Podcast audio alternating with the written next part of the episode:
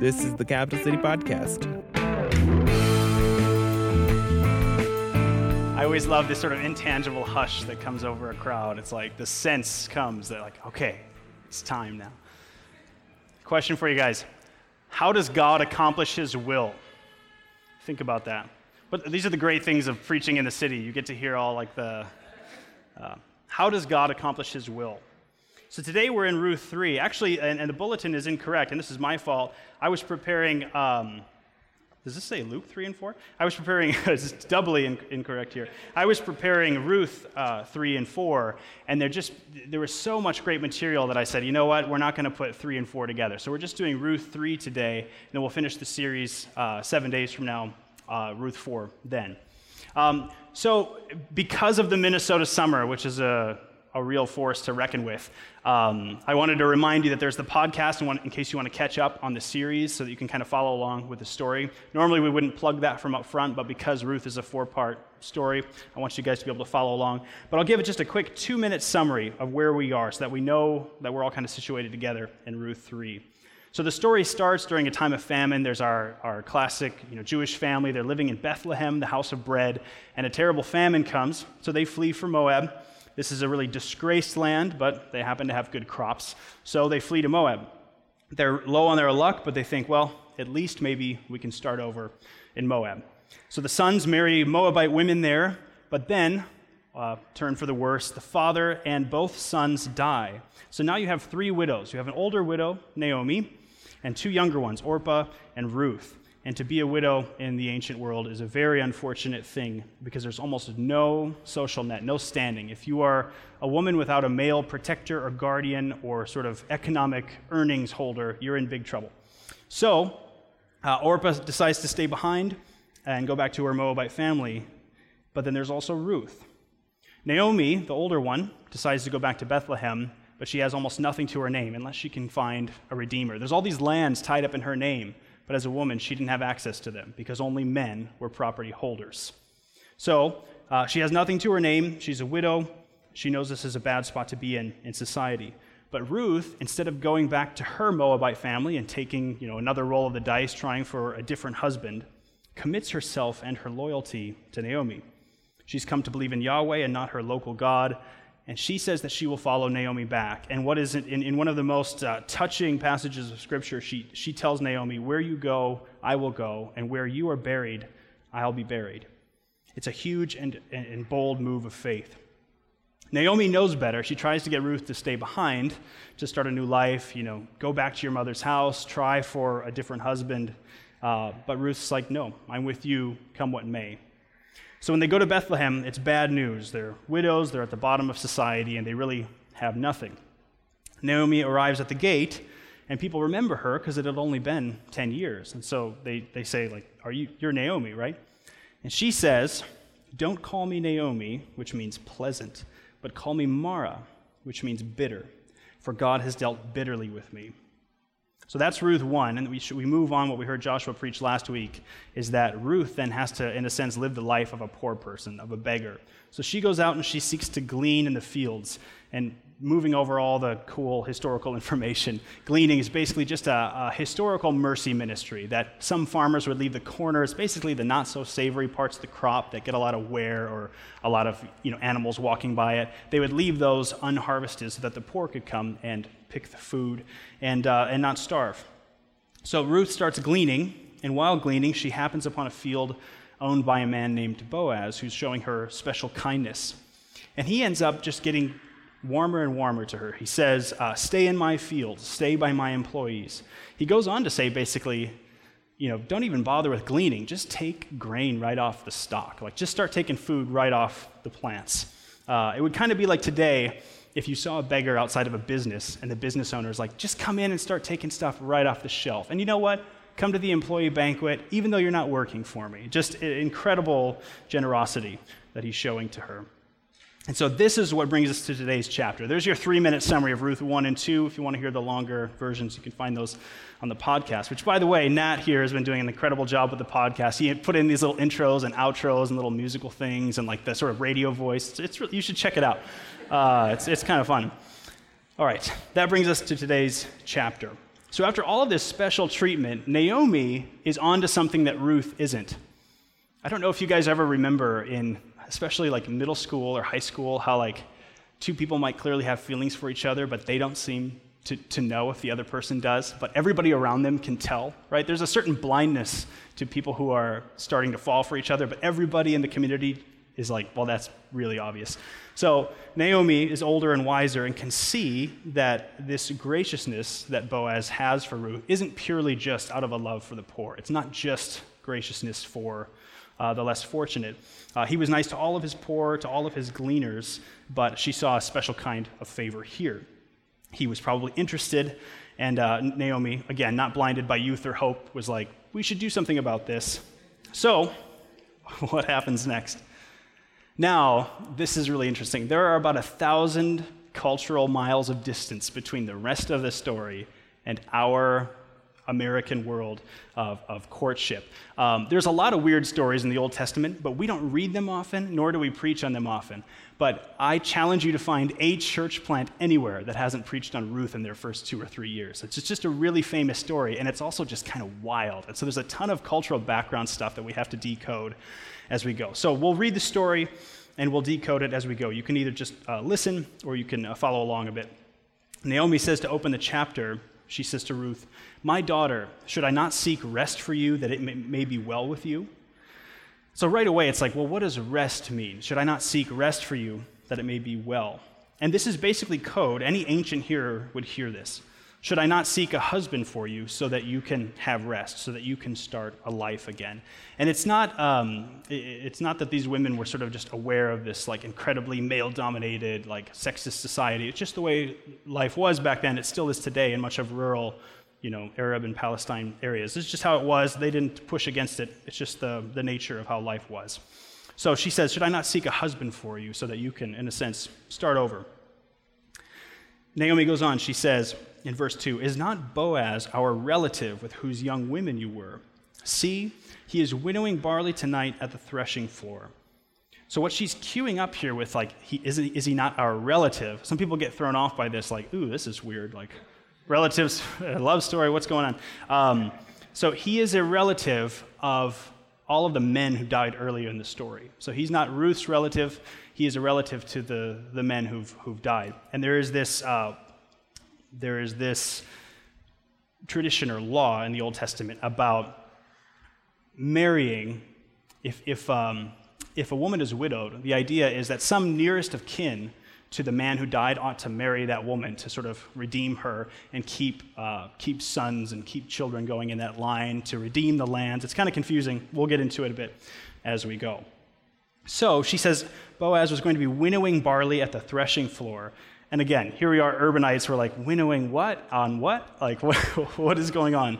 So, uh, what in the world's happening? So, in barley and other grains, they didn't have the modern farm equipment like combines and other stuff that we have today. So, what they had to do is they had to separate the actual grain, what they wanted, from the rest of the plant stalk, from like the plant material. And they had to do that all by hand. And any advantage that they can find was you know, very valuable to them. So what they would do is they would wait for the wind to pick up in the late afternoon, and they would put a ton of barley down on this flat piece of like granite or bedrock. Put a ton of barley down, and they would beat the barley against the ground, or they'd have oxen walk over it, or like take carriages over it. They'd find some sort of ingenious way to basically beat all of this plant matter. And then they'd take pitchforks and just pick the whole mess of it up into the air and toss it into the air. Just basically all afternoon long, they'd be tossing all this plant stuff up in the air. And the grains are dense and small, and they would fall back to the threshing floor, but all the plant material would get carried away, maybe just five or 10 feet at a time, by the wind. So, like, you know, the, the, when the time for harvest came, all hands on deck, right? They're all there, like beating this barley and tossing it up in the air all day. And then uh, they would be doing this until it was dark out. Now, when it's dark, you couldn't do any more work because they had no artificial light, and you don't want to start a bunch of fires right around all your grain, right? Uh, so they, uh, they, it was like this, you know, this kind of this, this party, and then they would get all their piles of grain, all the plant matter would be off to the side, they get their piles of grain, and they would actually have to sleep on their pile of grain because it was nighttime you couldn't cart it off into the city, and so they would just lay down on their pile of grain to protect it in case any robbers wanted to come and like make you know, the equivalent of thousands and thousands of dollars in today's money worth of grain. So this is what they're up to. They're beating this barley, tossing it up in the air, making a pile, sleeping on it. Uh, that was winnowing night. So there's the, now you feel like you're there, right? This is the people are like, why do you tell so much about the history? I want you to be able to, to picture it. So this had been a great and plentiful harvest. There was bread again in the house of bread. Bethlehem literally means the house of bread. And now they have grain and bread again. So they're celebrating, they're eating some of the grains, they're roasting it, they're having some wine, and it's just, it's a good night. And Naomi says to Ruth, Wash therefore and anoint yourself, and put on your cloak and go down to the threshing floor, but do not make yourself known to the man until he has finished eating and drinking. But when he lies down, observe the place where he lies. Then go and uncover his feet and lie down, and he will tell you what to do. And she replied, Ruth replied, All that you say, I will do. Again, this is just crazy, you know. To an ancient hearer, this is a very normal story, but to us, we're like, what? Uncovering the feet? What, what's going on? So the idea is hey, Ruth, go near the threshing floor, but kind of off in the distance. I don't know what Bethlehem looks like, so I don't know if there was a forest just right next to it or like a rock formation or something. But the idea is go near, but kind of hide off in the distance so that nobody knows you're there. Kind of lurk, right? Be a creeper. Uh, watch the threshing and festivities until they all go to bed. And then notice which pile of grain Boaz claims and lies down on. So Ruth, again, kind of lurks. And we get this image of her kind of deep in the shadow of the forest, kind of watching this, this festivity and keeping an eye on Boaz. Because if she ends up going up to the wrong pile of grain later, I mean, that is really bad news for you as a woman in Israel. You're like, all kinds of you know, wrong ideas can come into someone's head if you're waking up in the middle of the night on a threshing floor. All right, so this is what's happening. So Boaz and the crew lie down. Uh, the Bible says in verse 6 So Ruth went down to the threshing floor and did just as her mother in law had commanded her. And when Boaz had eaten and drunk, and his heart was merry, he went to lie down at the end of the heap of grain. Then she came softly and uncovered his feet and lay down. Just a side note, by the way, Boaz had had some wine, but the, his, his whole picture is of uh, a deeply respected man. So it's, it's saying that his heart was merry, but he's not like, I don't want you to get the picture of someone who's like off his rocker. He'd probably had some wine, but he'd also been working hard and eating, so he's, he's okay. Just want you to know that it's important to the story. Boaz is a very respected man, and the author is like doesn't want you to, you know, think that. Anyway, so, some folks, uh, modern people who insist on seeing kind of scandalous relations in every story, like to point at this sort of uncovering of the feet and they kind of say, like, oh, you know, what's going on here? Is this a euphemism for you know, something else? Um, and this, it's really nonsense. You'll hear this actually. A lot of people like to say that.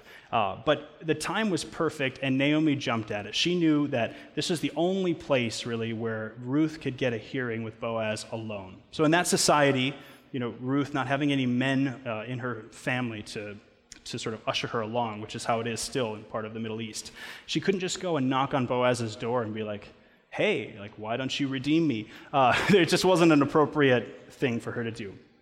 So at the threshing floor, she could speak alone with him, but nothing could happen. I mean, there's a dozen other people around who could wake up at a moment's notice. You know, everyone there is sleeping on their pile of grain and kind of sleeping like that you know like when you're at camp and everyone's playing pranks on each other and like you have to go to bed but you kind of don't want to because you don't want the pranks to be played so they're all going to sleep but like afraid that someone might come and take their grain right so there's kind of a fitful half sleep of someone sleeping out under the elements and they're all aware that somebody might come and try to rob everything that they did for the last year so everyone's kind of lightly sleeping and this is the the the environment that Ruth walks into.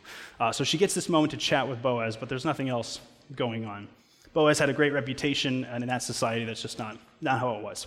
So, this is what does happen. She tipto- tiptoes up to all these sleeping threshers to the place where Boaz had lied down. And uh, all they had was starlight. We can, we'll see this later. Uh, all they had was starlight and maybe just a little bit of moonlight. So it was incredibly dark out. Um, we know this later because Boaz is like, Who are you? He can't, he can't even see who it is. Um, she uncovers his feet. And now, because I'm a geek, I looked up when the barley harvest is and the average temperature in Bethlehem at about midnight because I wanted to know what temperature are we talking, okay? Uh, that's me. If any of you have never heard me preach before, that is like quintessential me. So uh, it's maybe about 54 degrees, give or take. Okay, at the, at the time of harvest, we're talking about 54 degrees. So not cold, you know, to daytime Minnesotan. But if you're sleeping and you're all cozy under your garment, your covers, and all of a sudden your feet are exposed to 54 degree nighttime air, you know, you, you probably notice it. Um, so they're kind of cold, vulnerable. And the idea is that the, the, the feet would have no covering, in a sense, kind of like a widow. So, in, in a sense, what's going on here is Ruth is doing to Boaz's feet what the death of her husband had done to her. She's completely, in a sense, uncovered and exposed to all the whims of nature in the world around her. She uncovers his feet. And uh, as weird as this is, the original audiences of Ruth wouldn't have been like, what? They'd be like, oh, yeah, yeah, I get it. It's just normal. Um, so, anyway, so he's asleep, but his feet are uncovered. And just like you and me, he, would, he kind of stirs, he's uncomfortable. The Hebrew verbs there are weird, but the idea is that he kind of rolls around like, what is going on? Um, and he's going to fix his cover. So he kind of sits up or, or gets up to, to you know, recover his feet or, or fix what's going on. But then he sees that there's a woman lying at his feet.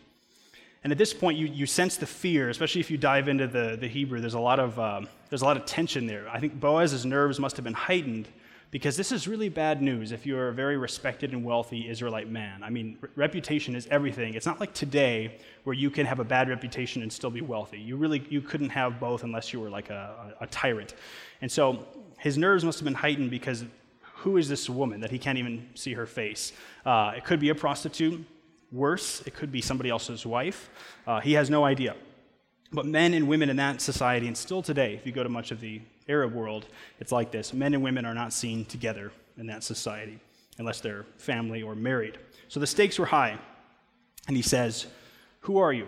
And often Boaz's speech is very, very marked with this kind of softness, like, Who are you, my daughter? And here it's just like very gruff, like, Who, who are you? You know? Um, so the reason he asks again is that he can't see. Ruth is dressed with his cloak on, he can't even tell who she is in the dark. But then, this is fascinating. I, because the week was kind of busy, I was just doing my preparation in English, but all the commentators were like, the Hebrew is crazy here. So I was like, okay, I'll go check it out. I'll, I'll check it out in Hebrew. There is a huge change here. She answers Boaz who she is, but she, it's almost like she's a different person. She speaks almost with um, kind of a, a graduated or a different voice than before because she drops all the formal stuff. The whole time she's been talking with all this formal language my lord, sir, your honor, you know, that kind of language to Boaz because she's this outsider who's gleaning in his fields. But when, she, when he says, Who are you? she just looks back at him and says, I am Ruth. I am Ruth. No formality, no whatever, just I am Ruth. And again, this, this, this killed me in the translation. If you read it just in English, it says, I am Ruth, your servant. But you're thinking, well, she's called herself your servant the whole time, so what's the big deal here? The translation really doesn't do it justice. Before, she's been talking about herself as like your lowly servant, your slave, your outside person the whole time. Whereas this time, she switches the word to, I don't even know what would it be in English, something like your maidservant, your, uh, your woman under the care of the home. The idea is if Boaz were to leave to another country, all of his servants would stay there and keep the work of the land going. But the very select few would come with him and make up his household somewhere else. And she moved to that class. She called herself that class of servant, um, basically a woman eligible for marriage who's under his care. And then she does something even more bold. She says, Spread your wings over your servant, for you are a redeemer. And I love how these words are in, in English, but it's just like, what? What? Spread your wings over your servant, for you are a redeemer. So let me ask you this. This might be uh, more easy to decipher. So, women, if, if a man is walking you down like a beautiful park, and then he grabs both of your hands and he gets down on one knee and takes out a little box and pronounces your first, second, your middle name, and then your third name, what's he about to do? Right? He's, he's about to propose. Those things are just as crazy, and 3,000 years from now, there might be like an American studies you know, person who's like reading into all this stuff. We just understand it because it's the culture that we know. Uh, and in this era, it was the same thing. After 3,000 years of change, we can kind of miss it. But to an ancient hearer, it's just as clear. She's saying, translation, Boaz, will you marry me? So she's proposing to him here, and we'll explain why. So to say spread out your wings or spread your wings and spread your garment is like one letter different in Hebrew. It sounds the same. It's kind of like a it's a wordplay that she's doing. And it's not that she's a foreigner and she said the wrong word. Uh, she's doing this on purpose.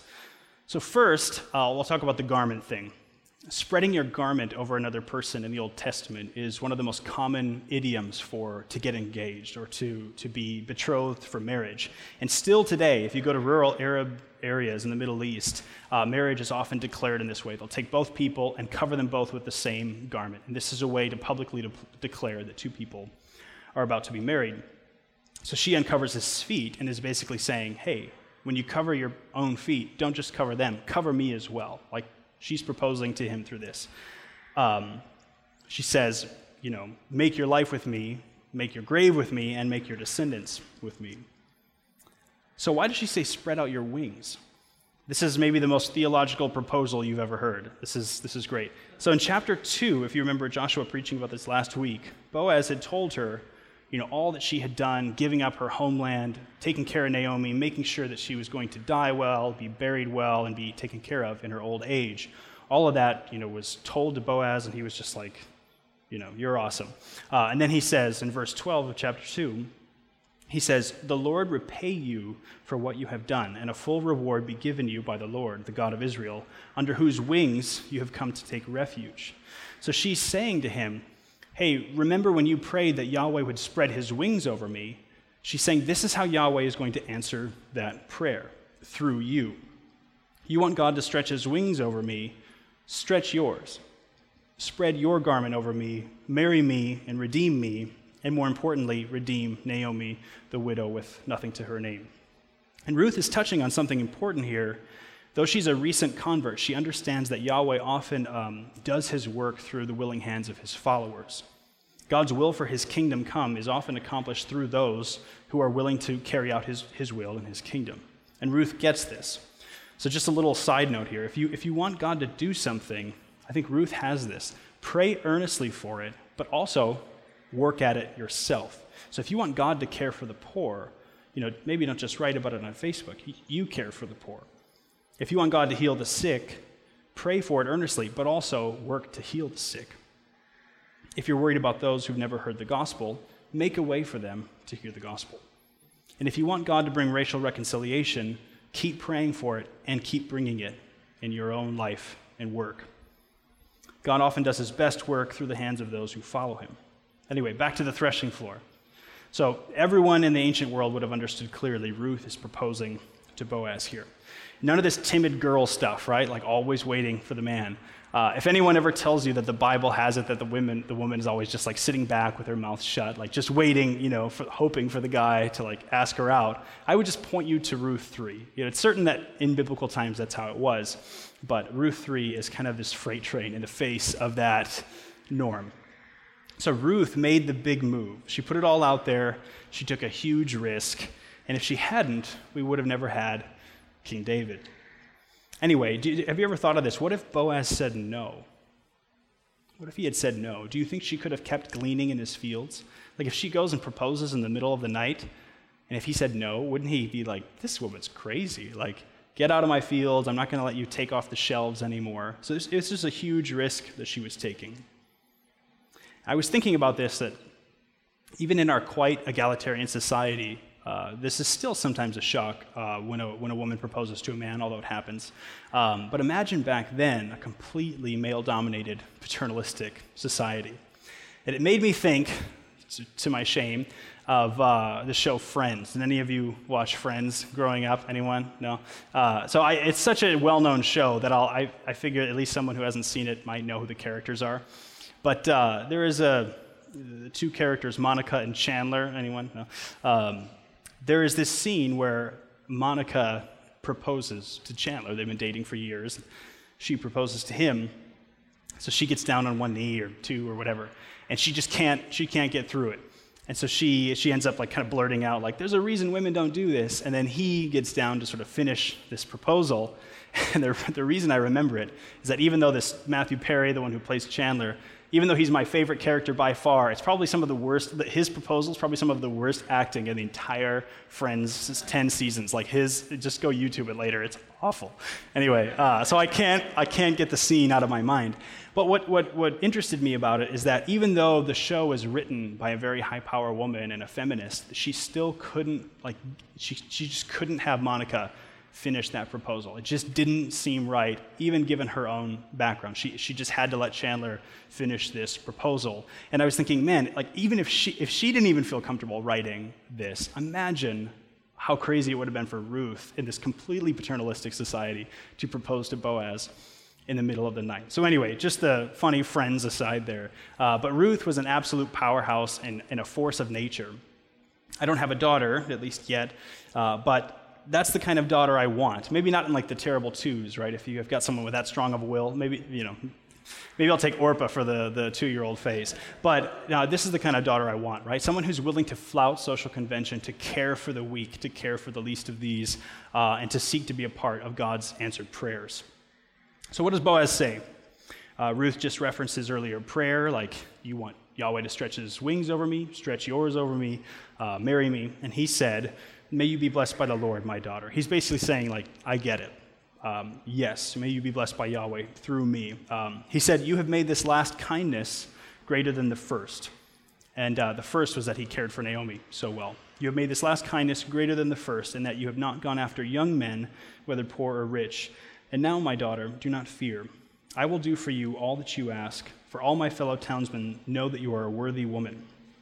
I find it interesting here that Boaz almost is giving the picture that he's like, really? Like, you sure you want me? Because, like, he, before he was the rich, wealthy landowner and she was like the foreigner. But now she's got such a high esteem and people think of her so well that he's like, I'm surprised you didn't go for anyone else. Like, he, he almost seems unworthy. Uh, but then here's the dilemma that the author introduces in verse 12. Boaz says, And now it is true that I am a redeemer, yet there is a redeemer nearer than I. So he's saying there is somebody closer in the uh, relative chain. There's somebody who, who sort of gets first pick as to whether or not he wants to redeem you. Um, he says, Remain tonight, and in the morning, if he will redeem you, good. Let him do it. But if he is not willing to redeem you, then as the Lord lives, I will redeem you. Lie down until the morning. So if you've wondered until now, like, if this Boaz guy likes her, why, why didn't he do anything about it? And now we know. And it seems like maybe Naomi and Ruth weren't aware of this, that there is a kinsman redeemer who's closer in the chain of relatives, uh, and that's why Boaz didn't want to step on his toes. Boaz is a man of character and knows he needs to act justly. And if he just went for it and tried to marry her, it would be a total disaster in ancient sort of rule keeping and society. Sort of like plagiarism today, how like it can ruin your entire career overnight. That's what going out of order in this would have been an absolute disaster. Um, so he says yes, but that he needed to check if the other redeemer closer to Elimelech would take on the role instead. And so Boaz gives her a promise at that moment. He basically says, Tomorrow you get redeemed, or you get, you know, engaged on the way to redeemed, either by this other fellow who remains unnamed, uh, and of course, you know, it, well, if not him, but Boaz. And, and all of us in the audience are like, we want it to be Boaz, right? He's like, he's got a strange name, but we like him by now, you know? Uh, Uh, and, but the important point here to an ancient hearer is that Boaz is going to make sure that Ruth is taken care of, whether or not he's the one who gets to marry this amazing woman. And he says, You can lie down, you can rest till morning.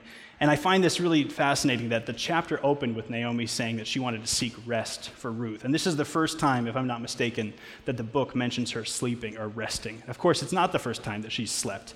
But the idea is that finally, instead of looking out for her own well being, which was not in the ancient world the role of women, like should be the man keeping her in her well being, and then she can look after other things. But she shouldn't have had to be uh, looking after her own economic well being on her own. And it says right here, she can, she can rest. Soon she knows she won't be a foreigner, she won't be a widow, but she will be an Israelite, a citizen, a landowner, a homeowner, and even have the economic means to you know, make things happen. Uh, and then finally, you know, she'll have the chance to have sons, which is the ultimate measure of success in those herding, farming cultures, still is today in some of them. And even more than that, she'll be able to redeem Naomi. We'll hear that story next week. She just doesn't know is it going to be this other redeemer or is it going to be Boaz? So he tells her to stay there for the night. And again, this is she's sleeping like at the foot of this grain pile, not you know any closer to Boaz than that. Um, he tells her to stay there for safety. It's completely unsafe for women to be out alone at night in the ancient world. So they're both there. Um, and Ruth gets up while it's still dark enough where you can't really tell who's who, and she heads out. But Boaz is this great man, and he thinks, I don't want to send you off with empty handed to your mother in law. So he loads her up with a bunch of grain. Basically, it says six measures. It doesn't even tell us what kind of measure, but the idea is it's about as much as she could probably carry comfortably back home. So maybe 40 or 50 pounds, kind of, who knows. Um, so he loads her up with a ton of grain to bring back to Naomi uh, as a kind of a sign to let her know that she isn't going to be left out of this. Naomi is not going to remain uncared for. When Naomi first entered Bethlehem, she cried and said, Don't call me Naomi for pleasant, call me Mara for bitter or bitterness. She says, I went away full, and Yahweh brought me back rikam, which means empty handed. Joshua pointed this out last week that Ruth is standing right next to her while she says this. God brought me, brought me out full, or he took me out full, and then he brought me back rikam, empty handed. And then here, Boaz is sending a ton of grain to her, promising to find a redeemer, whether somebody else or him. Um, and he says, Send this back to her because I don't want her to feel rekam, empty handed. So there, Ruth brings the grain, and it's like, your prayers are answered, right? There's this sense of your prayers are answered, Naomi. This barley is a symbol that you'll be taken care of, care of and you'll, uh, you'll not die alone. You won't die uncared for. And we actually forget this that it's actually Naomi who's getting redeemed just as much as Ruth. We tend to focus on the love story, but in terms of the legalities and the ancestral land, Ruth is getting more of the redemption here by having her daughter marry into this respected and ancient line again. So Naomi's prayers, Ruth's prayers, Boaz's prayers, they're all kind of the same, and they're all going to be answered and answered soon. But how are those prayers going to be answered? They're all kind of praying for this, but it's only through their bold steps that God came through and answered their prayers. If Ruth had stayed back in Moab, do you think that God would have answered her prayers? If she didn't follow after Yahweh or take the risk of caring after this old uh, widow she might have married again in Moab, but she wouldn't have married like this. And she certainly wouldn't have been the great grandmother of the one who would come to redeem all of the Israelite kingdom, King, King David. Ruth's bold actions were what brought God's will. Bold actions taken in faith and according to God's will are what end up bringing his kingdom on his creation. And the reason they're bold is that they're scary, right? Like non, if, if you don't have to take a bold action, it's because it's like it's just it's an easy action that you're taking. But bold action is scary because we can't always see the end. We can't see if our investment will pay off or if there's a good, you know, cost benefit to what we're about to do here. Um, but as followers of God, we're called to be like Ruth, to be willing to leave behind the sure and safe path in order to serve the weak, follow God, and even escape an idolater's past, like was the case of Ruth we're called to go all in. And you're called, you're all called to be redeemed by, by God and to redeem others. Checking the time here to see how much time we have. Um, let me skip this next part. So you can, you can redeem your story just like Ruth redeemed her story. You can pray big and seek the good of another instead of yourself. A lot of people miss this that when Naomi sends Ruth out, she's just trying to find Ruth a husband. But Ruth is trying to redeem Naomi out of all this. It would have been much easier just to get married, but she's seeking a redeemer, which is a lot more of a risk for her, but it has all the benefit for Naomi. So Ruth redeems Naomi, Boaz redeems both of them. They end up having kids and eventually great grandkids, who is, you know, who is David. And what's, what's fascinating is another, I don't know, 20 generations or so after David is Jesus of Nazareth, who ends up redeeming the entire world. And all of them are these direct descendants of Ruth, a Moabite, a widow, a gleaner, and a beggar, a daughter of an incestuous people, a hated people, and then Boaz, son of Rahab, who was a prostitute. God has made redemption his business, and he brings redemption out of some of the strangest places, right? That Jesus of Nazareth has this in his bloodline. But God doesn't, that's not something to, sh- to kind of shy away from. This is something he rejoices in, in taking these broken narratives and turning them around for redemption. God makes it his business to redeem his children, no matter their story. You know, whether abuse, brokenness, divorce, feeling unloved or unworthy, feeling unsuccessful. Man, I know we've all felt that, right? Feeling unneeded, or wondering why you're even here. God is waiting to redeem you waiting to accomplish His will in you. But how does God accomplish His will? He does it through the willing hands of those who serve Him, who step up boldly in faith to bring about God's will. So if you're deliberating, making some big move, or stepping out in a huge way in faith, I would just say go for it.